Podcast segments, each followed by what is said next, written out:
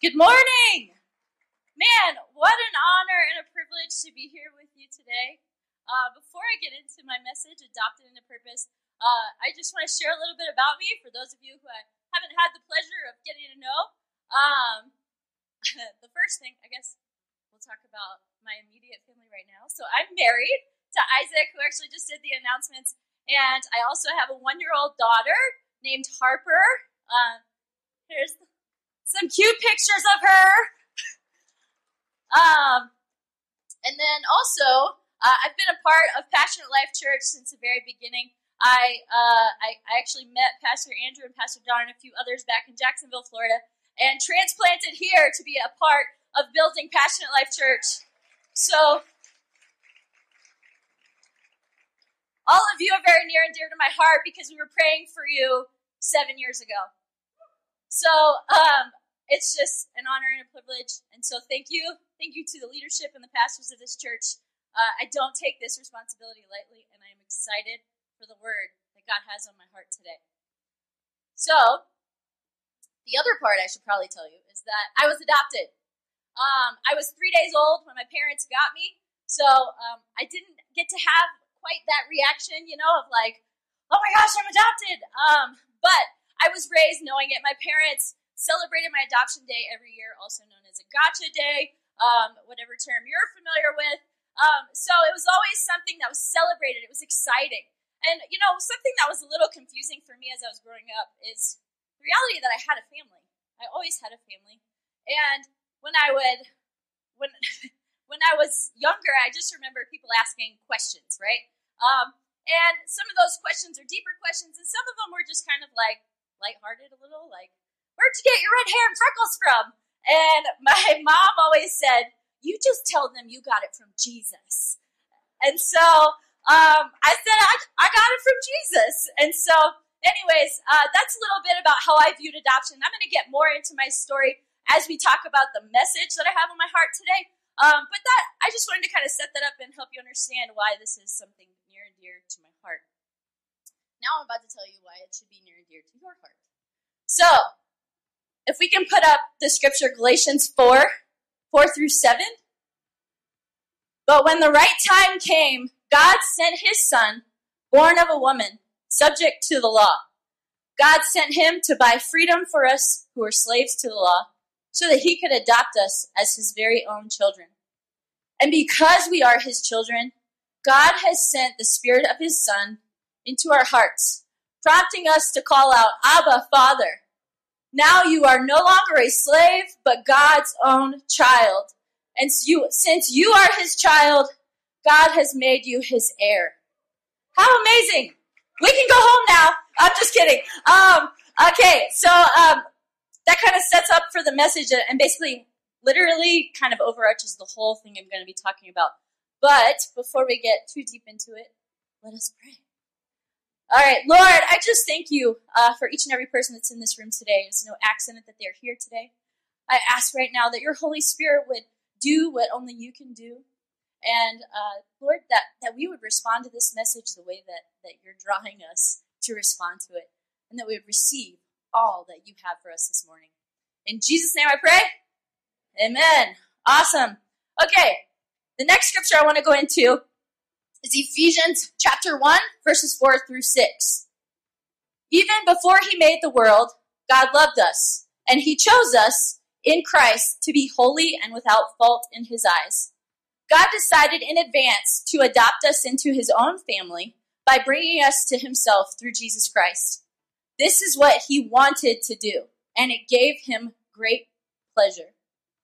So we praise God for the glorious grace he has poured out on us who belong to his dear son. I got news for you today. You were made to experience adoption. That's what this whole Christian faith is about, is being adopted into God's family because of what Jesus did on the cross.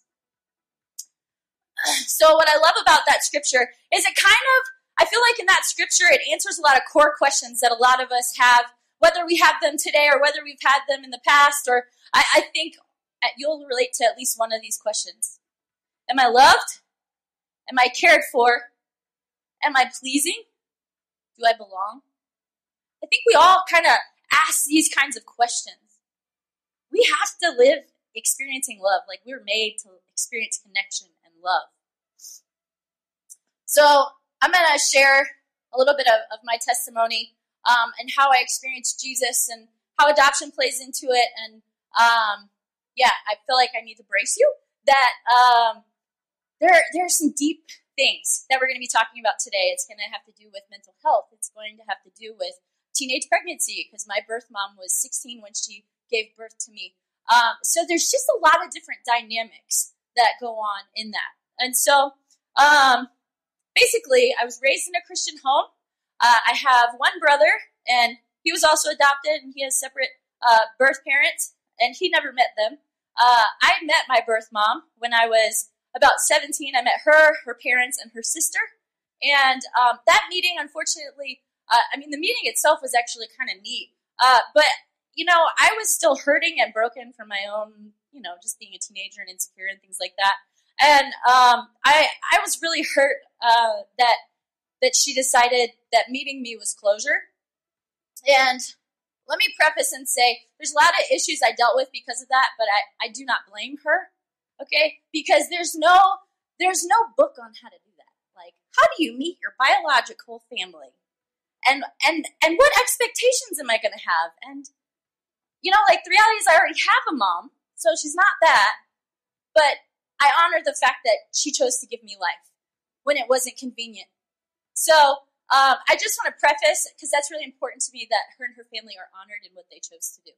So along with that, I was confused about a lot of things. I grew up in church, and the church basically fell apart when I was in high school, middle school. I had some really poor experiences with some of the other youth kids. And so I was really confused about church because there were a lot of moral issues that happened. That's why it fell apart. So there's that dynamic that I'm confused about church. So therefore, I'm confused about religion. I'm confused about being adopted. And the reality is I didn't really know anybody else who was. So there wasn't anybody that I could feel like I related with that understood what I was talking about.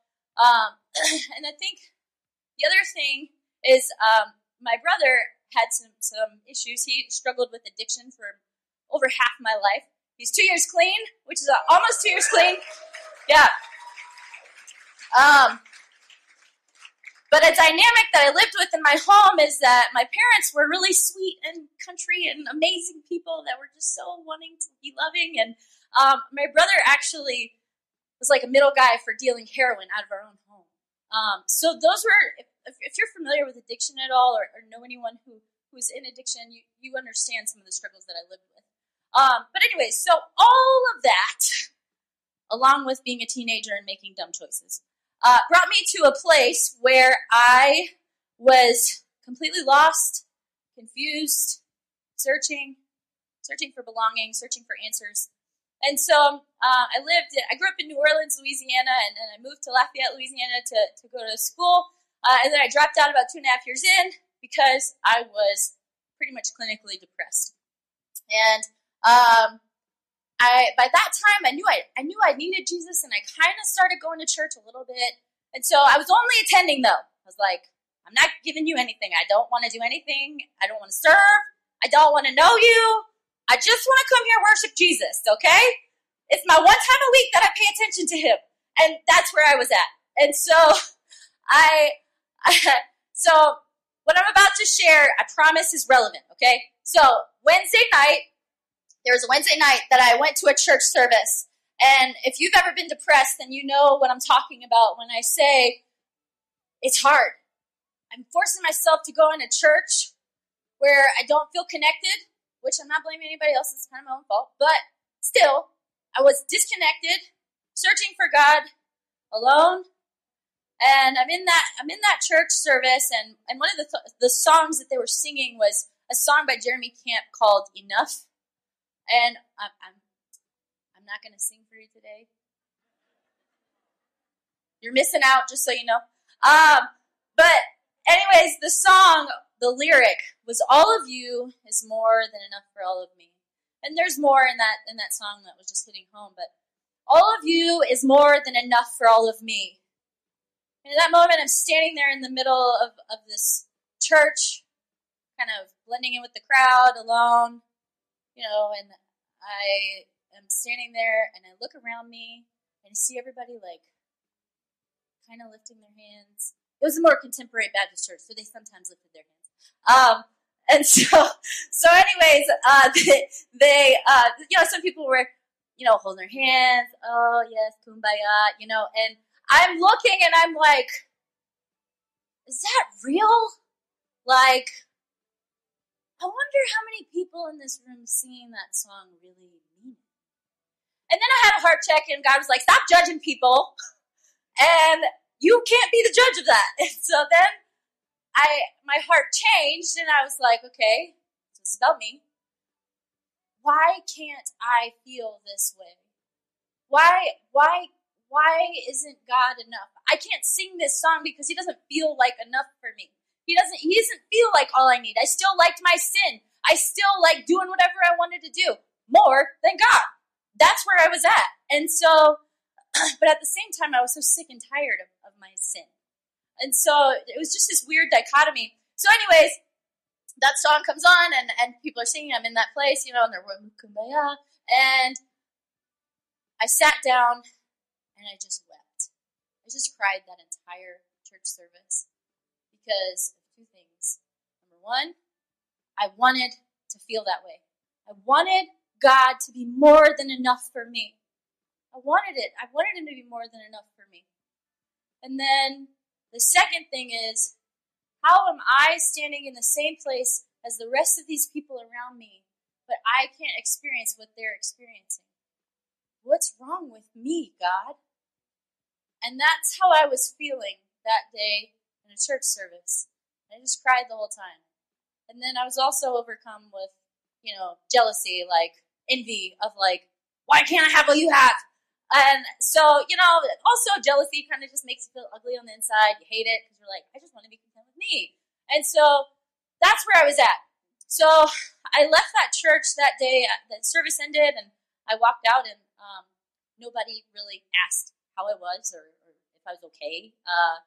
And so I left that church service feeling pretty not great. I was leaving that church service feeling pretty not valuable. Like, I didn't matter. God didn't care about me. And neither did his people. That's how I felt that day. And so that was like my last ditch effort of just like, God, like, I just want some help. Throw me a bone here, you know? And so I spiraled deeper and deeper into depression. So from Wednesday to Sunday, I then got to a very, very dark place where I was struggling with suicidal thoughts. I was struggling with suicidal thoughts. But at the same time, I wanted help. I wanted to be free of that. And I could feel the war for my life. And so I remember I called a friend and then I said, I'll do whatever it takes. I need help. So long story short, I wind up being checked into a mental health facility. And that was a really weird experience, to be honest, because they had two wings. They had a wing that was for the drug addicts that were trying to rehabilitate. And then they had a wing that was for people that dealt with more delusion and schizophrenia and things of that nature. And so what they said to me was, well, you're a higher functioning depressed, so we're going to put you on the left wing with the drug addicts. Mind you, I never struggled with addiction in my life. So it was just really weird because I didn't really feel like I was getting the help that I was looking for. Anyways, I get to the psychiatrist, and he's asking me, do you know what causes your depression? So yes, I'm very confused about a lot of things that conflict with my faith. And he didn't have an understanding to me, and so he's like, well, there's this really cool nurse practitioner I have that maybe she'll connect with you. And I'm like, don't you get paid to do this? So anyways, and he had a suggestion for me that totally contradicted and went against what I stand and believe for. And so I said, no, I'm not going to do that. And that's when he was like, okay, I'm not a good fit for you. Okay, I didn't know that could even happen in a mental hospital. Like, and so fast forward, and this woman comes and gets me out of one of the little small groups that was for drug addicts, that I wasn't an addict. And she's walking down the hallway with me, and she looks at me as we're walking. And if you've ever been depressed before, then you understand how flat that I'm talking. She's like, you look really familiar. And listen, you ever been in one of those places? That is not what you want to hear, okay? That's not what you want to hear. And so I was like, I don't know. And avoid eye contact, like look away. So then she was like, do you go to such and such church? And I looked at her and I said, yep, I sure do.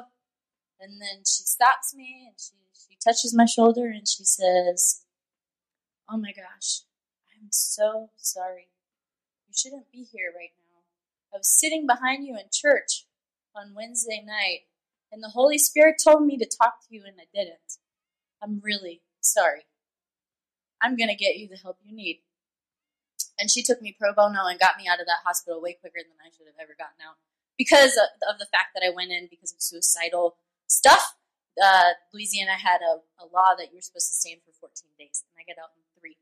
And so in that moment, I felt seen by God. I felt like God finally heard my prayers. And he saw me and he met me right where I was, broken and all. And now you're probably like, what does this have to do with being adopted into purpose? So, also in that time, my mom, I called my parents whenever I was already in the hospital. They didn't know I was depressed, and so I called them like, hey, I'm in a psychiatric hospital. And so that kind of caught him off guard, and my mom worked for my dad, and my dad said, go be with her, go make sure she's okay. And my mom sat in that hospital in their waiting room 10 to 12 hours every day. I was there waiting for me to get out, fighting with insurance companies, and visiting me every time I could have a visitor. That's adoptive love. That's adoptive love. And see, that's just one example. That's just one example, and also a way that you know that I'm a lot more than just the smile you see at the Welcome Center. And so what I want you to know today is that God wants you to experience this adoptive love. And there are some things that I learned about adoption since I was adopted that really carry over into this spiritual aspect. There are 3 facts about being adopted. 3 facts that I'm going to share with you about being adopted. I had a whole longer list, but we would be here a long time if I didn't narrow it down. So, the first one, facts about being adopted. Facts about being adopted. Number 1, we are pursued and fought for. Now, notice that I didn't say I said we, because you were made to be adopted into this family with Jesus. And I bet that if you think back on your life, you could see how God's pursuit got you here today.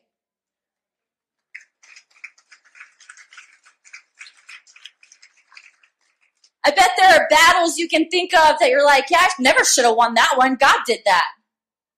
Like, God is pursuing you and fighting for you today, even if you don't feel it. Listen, I know what it's like to sit in a church and to not feel it and feel like, God doesn't care about me. Listen, he cares about you. He cares about you, okay?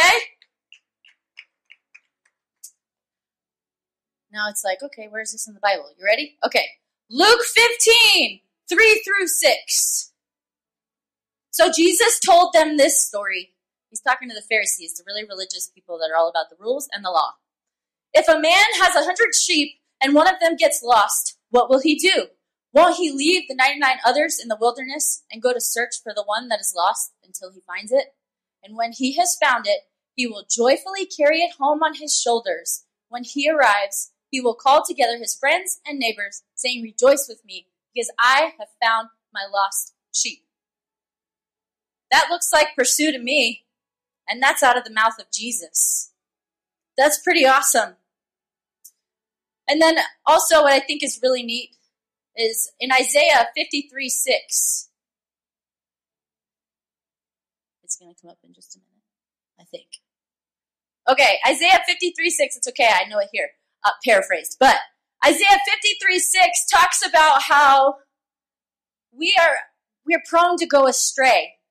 We're prone to go astray like the one lost sheep. And how Jesus came and paid it all so that we could be brought back. Okay, and Isaiah is in the Old Testament. That scripture in Luke is in the New Testament. How amazing. Isaiah was written way before Luke was ever even in existence. It's such a foreshadowing of your story, of your adoption story, and the pursuit of God for your life. It's throughout the whole Bible. All right, point number 2, facts from being adopted. We are loved when we feel unlovable. We are loved when we feel unlovable. I felt pretty unlovable when I was in that hospital, and I felt pretty unlovable other times too. But the reality is none of us are perfect, and so whenever our not-so-great parts of ourselves come out, then we're like, I'm not lovable, like this is such a hard, bad part of me, I don't want anybody to see it. And listen, God wants you to experience His love in those places because that's what heals and restores it. Romans 5:8. We have that one, right? Yes. Okay. But God showed His great love for us by sending Christ to die for us while we were still sinners. How amazing is that? I would call that my darkest hour. You know, like, the reality is I was so confused about Jesus that I was going out to bars getting drunk and telling people, do you want to come with me to church tomorrow? Okay, He loved me in my darkest hour. Okay? And He loves you in your darkest hour. Number 3, we are embraced when we can't reciprocate. We are embraced when we can't reciprocate. This is a hard one for people, I think. So back to Luke 15, but I have a different version. It should be the Message version. Luke 15, 3-5. Or not the Message, the Passion Translation. Sorry. Okay. There once was a shepherd with 100 lambs, but one of his lambs wandered away and was lost. So the shepherd left the 99 lambs out in the open field and searched in the wilderness for that one lost lamb. He didn't stop until he finally found it. With exuberant joy, he raised it up, placed it on his shoulders, carrying it back with cheerful delight. Again, we see embraced when you can't reciprocate. Embrace when you can't reciprocate. So that lamb that he's using as a parable to talk about us, pretty sure that lamb didn't walk back. He literally threw it over his shoulder and was like, I got you. I got you. Now, I have a funny story for you about being embraced when we can't reciprocate, because the reality is we're made to experience this adoptive love, and as Christians, we're made to share this adoptive love with people. And so I'm going to share an example that, so I was a part of a life group back in Florida, and me and my friend were walking out of this life group. We were like, I can't remember if I was leading yet. I don't think I was.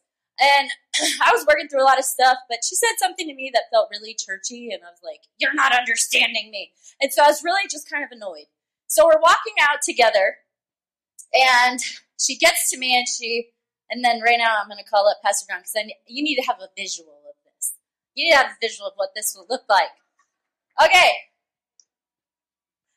So we're walking out to the car, and she's like, well, it's been a great night.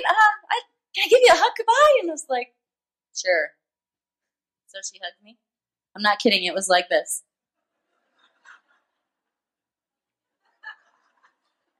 And then she goes, are you going to hug me back? Said, nope, I'm sure not. And then she says, that's okay. I'm going to hug you anyway. Give a round of applause. Listen, how simple is that? How simple is that? And in that moment, I felt so loved. I was ugly and I was being a brat. You know what I mean? That wasn't very nice. But she loved me anyway. She embraced me anyway. She was being so much like Jesus in that moment. She was living from knowing she was adopted and sharing it with somebody else. So she was living out the purpose of Christ in her life. Not that hard to give somebody a hug, you know? So, summing that all up, the lost sheep was pursued, loved, valued, and embraced. The lost sheep is a great example of God's adoptive love. But what holds us back from experiencing this adoptive love? What holds us back? The first thing is Maybe we just don't know. We don't know that we're loved by God this way. Maybe you don't know that you're loved by God this way. And today's the first time you're hearing that. I am so glad you're here.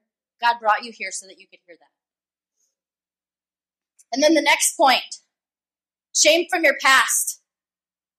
So, no, I've done too much, God, and I've tried to hide too much from you, and I've lied, and I'm confused about who I am, and I can't separate the wrongs I've done from who I am. Because the wrongs that I've done don't define who I am. And then the next point, abuse or poor upbringing. Sometimes that can conflict with if I'm supposed to experience this, then why did I experience this? And listen, if that's you, I want to apologize. I'm sorry that you didn't get to experience that growing up. But I have good news for you. God brought you here so that you could learn that he will provide a way for you to experience this adoptive love, and that's the power of his church.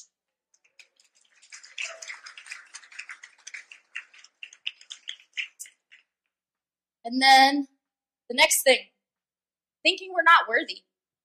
I spent part of my life thinking, I need to prove to my birth mom that I was worth her pain and labor and sacrifice.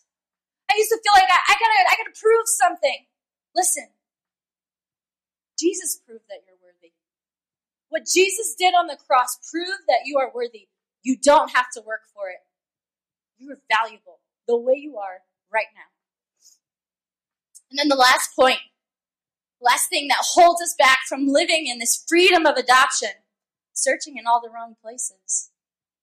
I realize when I look back at the things that I went to, instead of Jesus, the whole time I was looking for Jesus.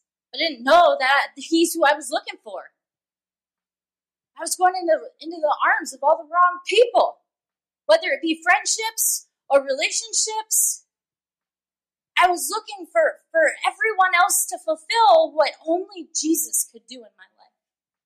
And so those are some of the things that can hold us back. And listen, that's all of us. I don't care how good you feel today. At some point, you've experienced one of those, probably. So, how amazing that we can work through some of these things with the help of each other. Now, I like to call there's something called holy tension. I don't know if I made it up or not. I can't remember if I read it in a book and it stuck. But anyways, I looked up the definition of tension, and then I kind of created my own definition, so you know what I'm talking about. Okay. Holy tension, mental or emotional strain that stretches me and makes me more like Christ. Listen, there's been a lot of situations in my life that have not been fun, and it doesn't feel like adoption. It feels like, where are you, God? You took me from one dysfunctional family to put me in another dysfunctional family. That doesn't make sense to me, because the reality is we all have issues in our families, different things, because we're all humans, we're all people, we all mess up. So, feel free in that. It's okay. So holy tension. I'm going to tell you about a holy tension that's relevant to my adoption. I had to be let go of by one family in order to be grafted into another. Now, before I get into what is grafted, I remember when I met my birth mom and her parents, and her dad looked at me, because it was a closed adoption, and her dad looked at me and said, and he's tears in his eyes, I've prayed for you every day since the day you were born, praying that you would be raised in a home, that you would know the name of Jesus, and that you would know him as your Lord and Savior. And I was praying that for you, not knowing whether you were a boy or a girl. And in that moment, I realized this tension. Because listen, adoption is always exciting for me. My parents let me go out to eat for that day every year. They always put things in such a great picture, which is the truth. They felt like they couldn't give me what I needed, so they gave me to somebody else who could give me what I needed. That never seemed like a bad idea to me. So, in that moment, I realized there was this tension. Wow, there was a lot of heartache to get to that. So, let's talk about what being grafted is. A shoot or twig inserted into a slit on the trunk or stem of a living plant, from which it receives sap. a piece of living tissue that is transplanted surgically. Grafting a plant whose roots are prone to a soil disease onto a rootstock that is resistant to that disease would allow that plant to grow successfully where it would otherwise have problems. Listen, we're not talking about me now. We're talking about all of us. This is what Jesus did. This is what Jesus did. We are grafted into his family. So what disease we came from or whatever dysfunction we came from or whatever heartache we came from, we've been transplanted and put on Jesus. How amazing is that?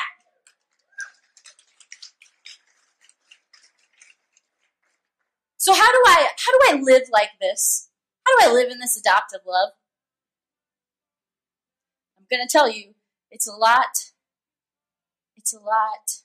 easier to say and harder to do. Receive and depend. Receive and depend. Receive what? A lot of things. Receive Jesus. Receive Jesus. If you've never received Jesus as your Lord and Savior, receive Jesus today. The second thing, receive his Holy Spirit. Jesus died on the cross for our sins. 3 days later, rose again and left his Holy Spirit as a gift for all of us, so that we could walk in the power of him, so that we can walk in our purpose. And we have been adopted into purpose. Receive Jesus. Receive the Holy Spirit. Receive forgiveness. Receive his promises for your life. Receive what I'm saying today, that you're adopted by God. Receive it. We can be needy with God. Listen, humans have limits. We can't always be needy with humans because there's an end, right? Like, there's a place where we as people become depleted. I have nothing left to give you. Jesus is the fountain that never runs dry. It never runs dry. So we can be as needy as we want with Jesus. And he loves it. He takes pleasure in it. Ephesians 1:5. He takes pleasure in this. How amazing is that? And then depend. We have to learn to depend on God and depend on others. Depending on God and depend on others. This is so counterculture. I-N-D-E-P-E-N-D-E-N-T, right? Okay, so we have to learn to rely on other people. We're not made to do life alone. So how do we do this? How do I start? Listen, go to a life group. Join a life group. Listen, I hated life groups. I'm telling you, I sat there and I was like, and I remember being part of the church plant team, and I remember the first thing that Pastor Andrew and Pastor John said, "We want you to be a leader in the singles ministry." And I was like, duh. So here's the reality is, I get you. If you're that person that's like, no, I don't want to, I get you. But listen, I had to get over it and do it anyway so that I could walk in the purpose that God had for my life.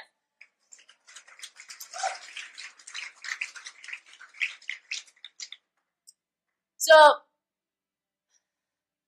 we're about to wrap up here, and I believe that a lot of us, some of us in here, maybe you don't know Jesus, and you're like, I want to know Jesus. I want him to, that sounds like a good deal right there. And I'm telling you, it is a good deal, okay? So you might be in that boat today, or you might be in the boat of, I know Jesus as my Savior, but I don't know this adoptive love that, like, I'm loved when I have nothing to give. Or maybe, I'm talking about purpose, and you're like, nah, God can't use me. I'm too broken. I'm too hurting. Listen, what did I just share? I was depressed, misdiagnosed. I was on medicine for 3 years. I was rejected from a Bible college. And here I'm standing today. Broken people can be used. Because listen, without Jesus, I am broken. Without him, I am broken. I'm a mess. And so today I believe what God wants to do is we walk around, okay? And we carry these excuses of why we can't walk in the purpose that God has for our lives, or why we can't receive this adoption. And I remember being a little girl, and I was about 6 or 7, and my mom would take me to the doctor's office, and they have the family history forms. And across that family history, because it was a closed adoption, We knew nothing about my birth mom besides the fact that she was 16. That's all we knew. And across the entire paper of all the ailments, my mom obnoxiously wrote, N.A. Adopted. Like that.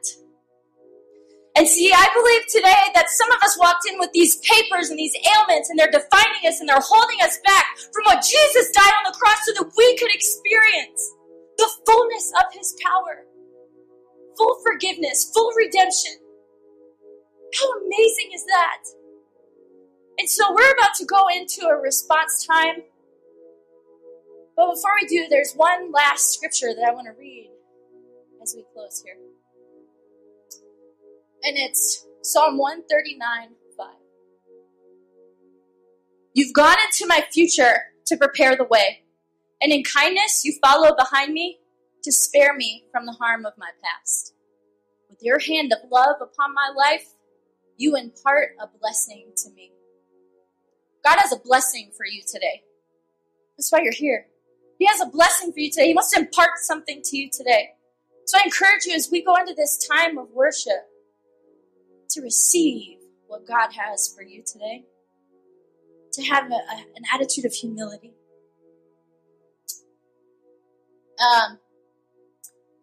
If I could have everybody bow their heads and close their eyes, and if you're sitting in this room today and you've never said, yes, I want this adoption, I want Jesus.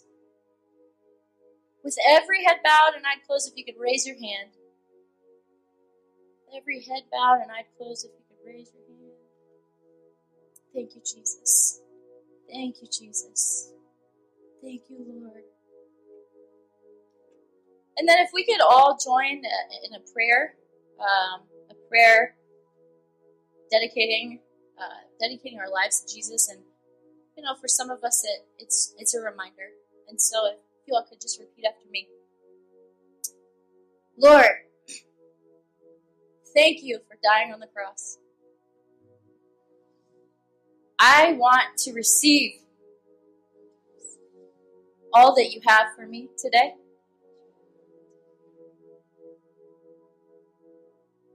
Holy Spirit, fill my life. And Jesus, be my Lord and King all of my days. In Jesus' name, amen.